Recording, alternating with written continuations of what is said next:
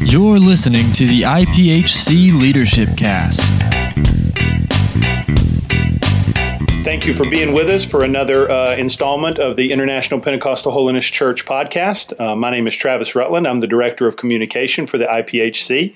And uh, we have with us today uh, Reverend Stacy Hilliard. Uh, Stacy is the Director of African American Ministries and also the Director of Ch- Church Multiplication for the IPHC. And we're thrilled to have him with us today. Stacy, thank you for being with us. Well, thank you uh, for having me, Travis. It's a pleasure to be with you.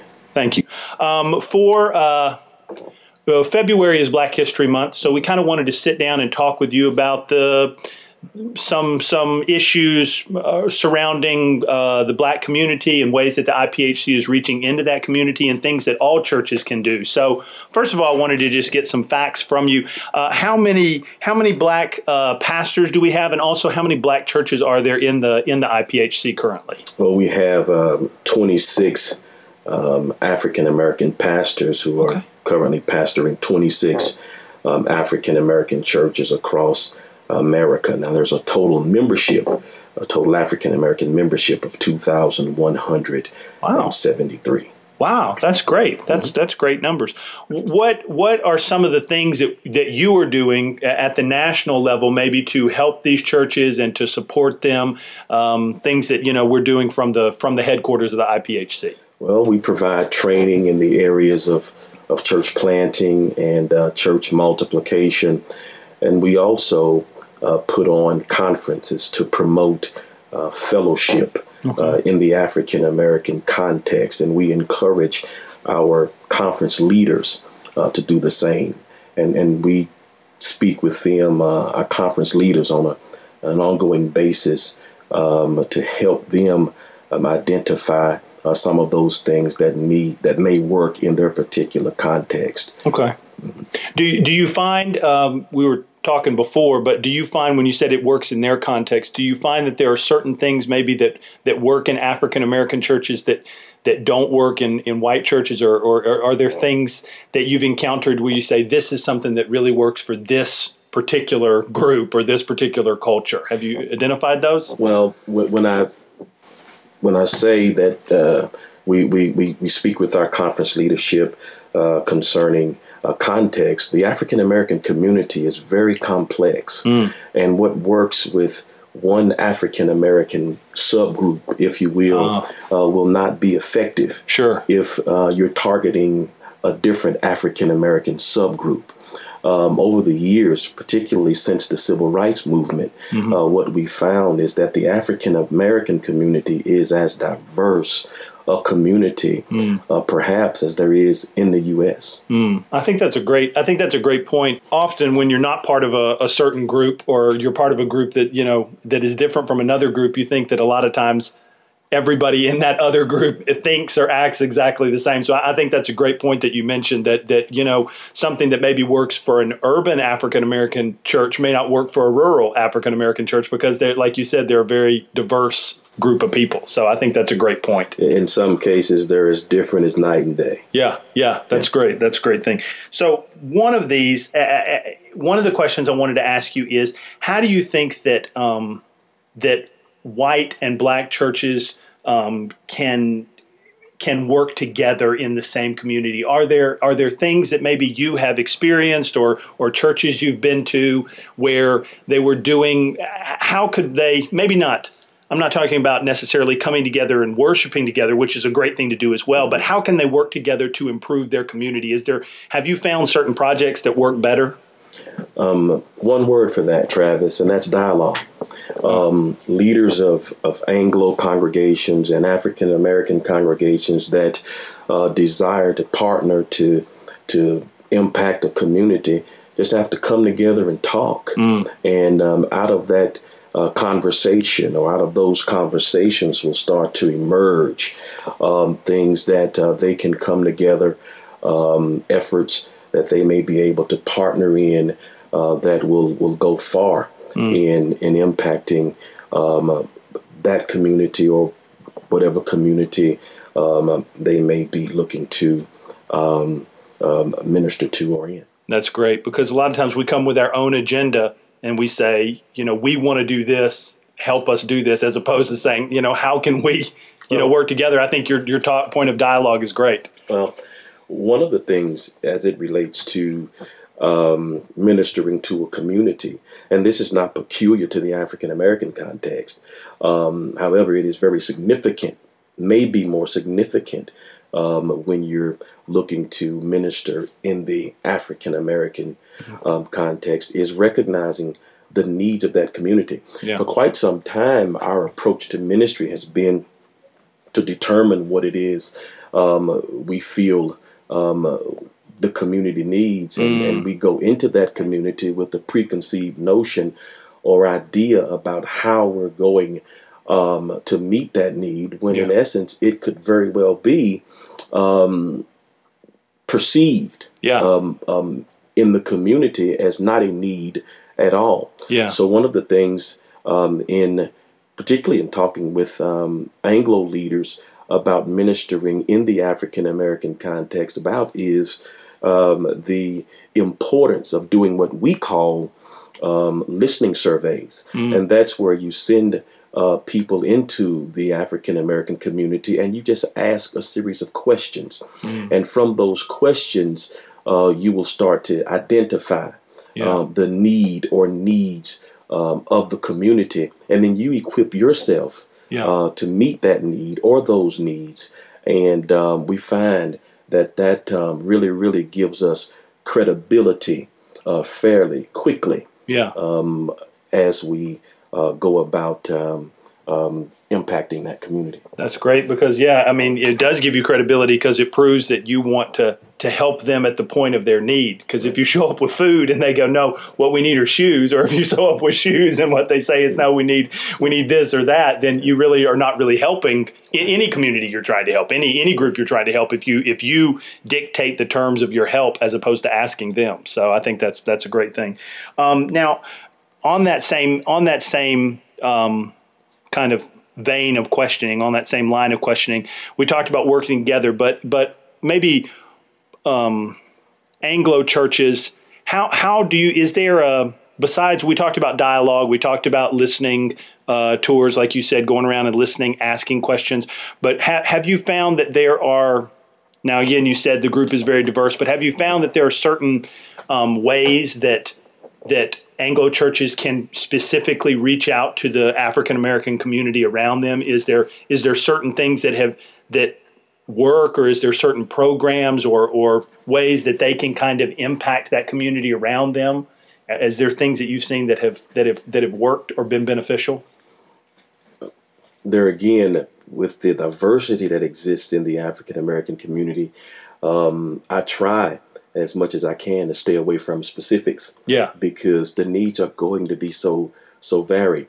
Um, what I would suggest is that as quickly as um, an Anglo congregation uh, that's looking to to minister um, in um, and among this this people group um, would would do is identify identify a leader in that particular community with a heart for um, the identified need um, or needs as they relate to the questions that we mentioned earlier. Yeah. Um, if you identify a key leader Yeah. um, in that community, um, explain to that leader uh, or leaders uh, Yeah. what it is you want to accomplish. Um, they will give you the credibility just by word of mouth Mm. that you would need to be able to effectively, in most cases, Yeah. to be able to effectively minister in that context.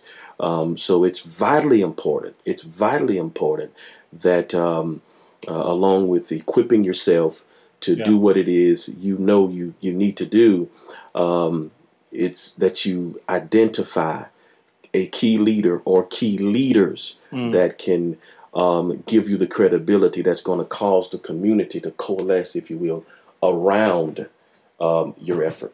That's good. That's good because I think a lot of times we approach outreach not to just a particular people group, maybe, but any kind of an outreach. We kind of approach it with a shotgun approach, where you just kind of do everything, do a little of everything, and very wildly. And, and you're saying in this particular case with this, you know, specific group, a much more focused sort of laser you know focusing on a particular leader or leaders will help you reach into that community a lot quicker and a lot a lot better. tremendously. Okay. Okay. Excellent. Excellent. Now we were talking before. You were a police detective for 23 years. You were before that. You were in the Marines, so you have a, a, a police background. Uh, Dr. Beacham was telling me that just I guess last week he was with you at Christian Churches Together, the meeting, and. Um, you were speaking on the uh, massive sort of incarceration problems that we have. We have this huge, almost prison nation in America. So, sp- talk to us a little bit about that, and then talk to us also about what you think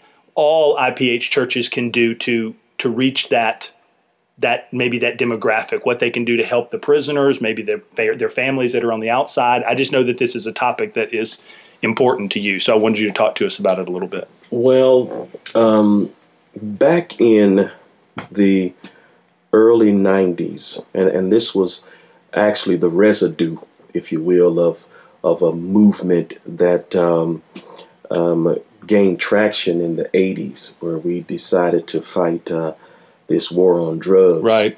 Um, and in the early 90s, I was actually working um, as a um, vice narcotics officer there in, in North Carolina. But but there was a a, a movement uh, to really really combat this drug related activity um, in our communities across America, and um, I think um, the people who um, really moved that ball down the field were, were, were well intentioned people Yeah. um, really desiring to um, do something good um, for the country. But there were some laws enacted and some liberties, if you will, um, authorizations, I should say, extended to law enforcement officers that um, over the long term we think um, had a counter um, productivity um, about it in that um, it it led to the incarceration of of more than two million people in our Wow. in our prison system today, and so many of those are there for extended periods of time who um, were were in fact guilty of crimes, um, but crimes that should probably not have landed them in prison Yeah. for the number of years um, that they're now serving. Yeah. And um, and most of that was due to uh, what uh, would be called mandatory minimums. Yeah. What mandatory minimums did is take away the judge's discretion, which, in my opinion, is one of the most powerful tools um, a judge has. Because by the end of a trial, the judge has heard all the evidence, and which enables him or her uh, to render a decision as it relates to sentencing based on a totality of the circumstances. Right. But uh, mandatory minimums took that off the table. That's good. Yeah. Before that, they could use their own discretion, but with this mandatory sentencing, it they they were forced to give these Well- you know people this this kind of sentence. Yeah, that's where I was going with that. Yeah. It took away uh, their discretion. Yeah. And so when you do that, um, you, you you end up in a situation uh, like what we have today, and that is, in my opinion, um, a lot of people um, still in prison who should perhaps uh, not be there. Now, I want you to understand there are people um, in prison today who went to prison um, under those sentencing guidelines who should be in prison Yeah. for the rest of their life Sure. but there are others who um, I dare say uh, should not be there. Yeah. Yeah. So so how um and unfortunately, a disproportionate number of, of those in prison are African American males. So, so what what can churches do to maybe I don't know to reach out to those guys that are not only on the inside and women, but also the, the families that are still on the outside? Is is there is there have you seen programs or is there ways that you think churches can get more involved in, in helping that? Like you said 2 million that's a you know that's a country almost behind bars. So what, what are there are there things that you found that the churches can do? Well, I think what we can do um, is to educate um, our churches um, on these realities, and and just leave it to um, the local congregations to determine what their level of involvement uh, should be. I think um, there, with an initiative to heighten awareness around this issue, Yeah. uh, just by virtue of us being good, holy people who who want to see um, justice um, extended to to everyone. Um, I think once people are aware of, of what's really going on, um, there will be a desire to do uh, something about it. But that will have to be determined at the local church level Yeah. and we'll just have to allow God to do in the hearts of those uh, local church pastors and leaders Yeah. what it is He wants to do in order for them to impact uh, the communities in which in which they serve. Yeah. Uh, one of the things that we have seen um, some churches do, we did this in North Carolina, was to really reach out uh, to some of these folk who were transitioning out of prison. Now, some of these people are going to get out. We're not saying that they're all going to die in prison, Right. but um, if you would develop some program to really, really to catch these people Yeah. on the tail end of their sentences and start ministering to them and to their families and identifying those needs and Yeah. helping them um, make the transition back, not just back into the world, but back into um, the family um, unit and the family situations in which they're going to be coming into. I think it'll be most helpful. Excellent. That's great. I, I really appreciate it. Uh, we appreciate your time and uh, thank you so much for being with us. Well, it's been my pleasure. Thank Awesome. you for dropping by. Thank you, Stacy. Yes, sir. Thank you. Thank you for listening to the IPHC Leadership Cast. For more information on the Leadership Cast and other church related resources, please visit www.ipHC.org.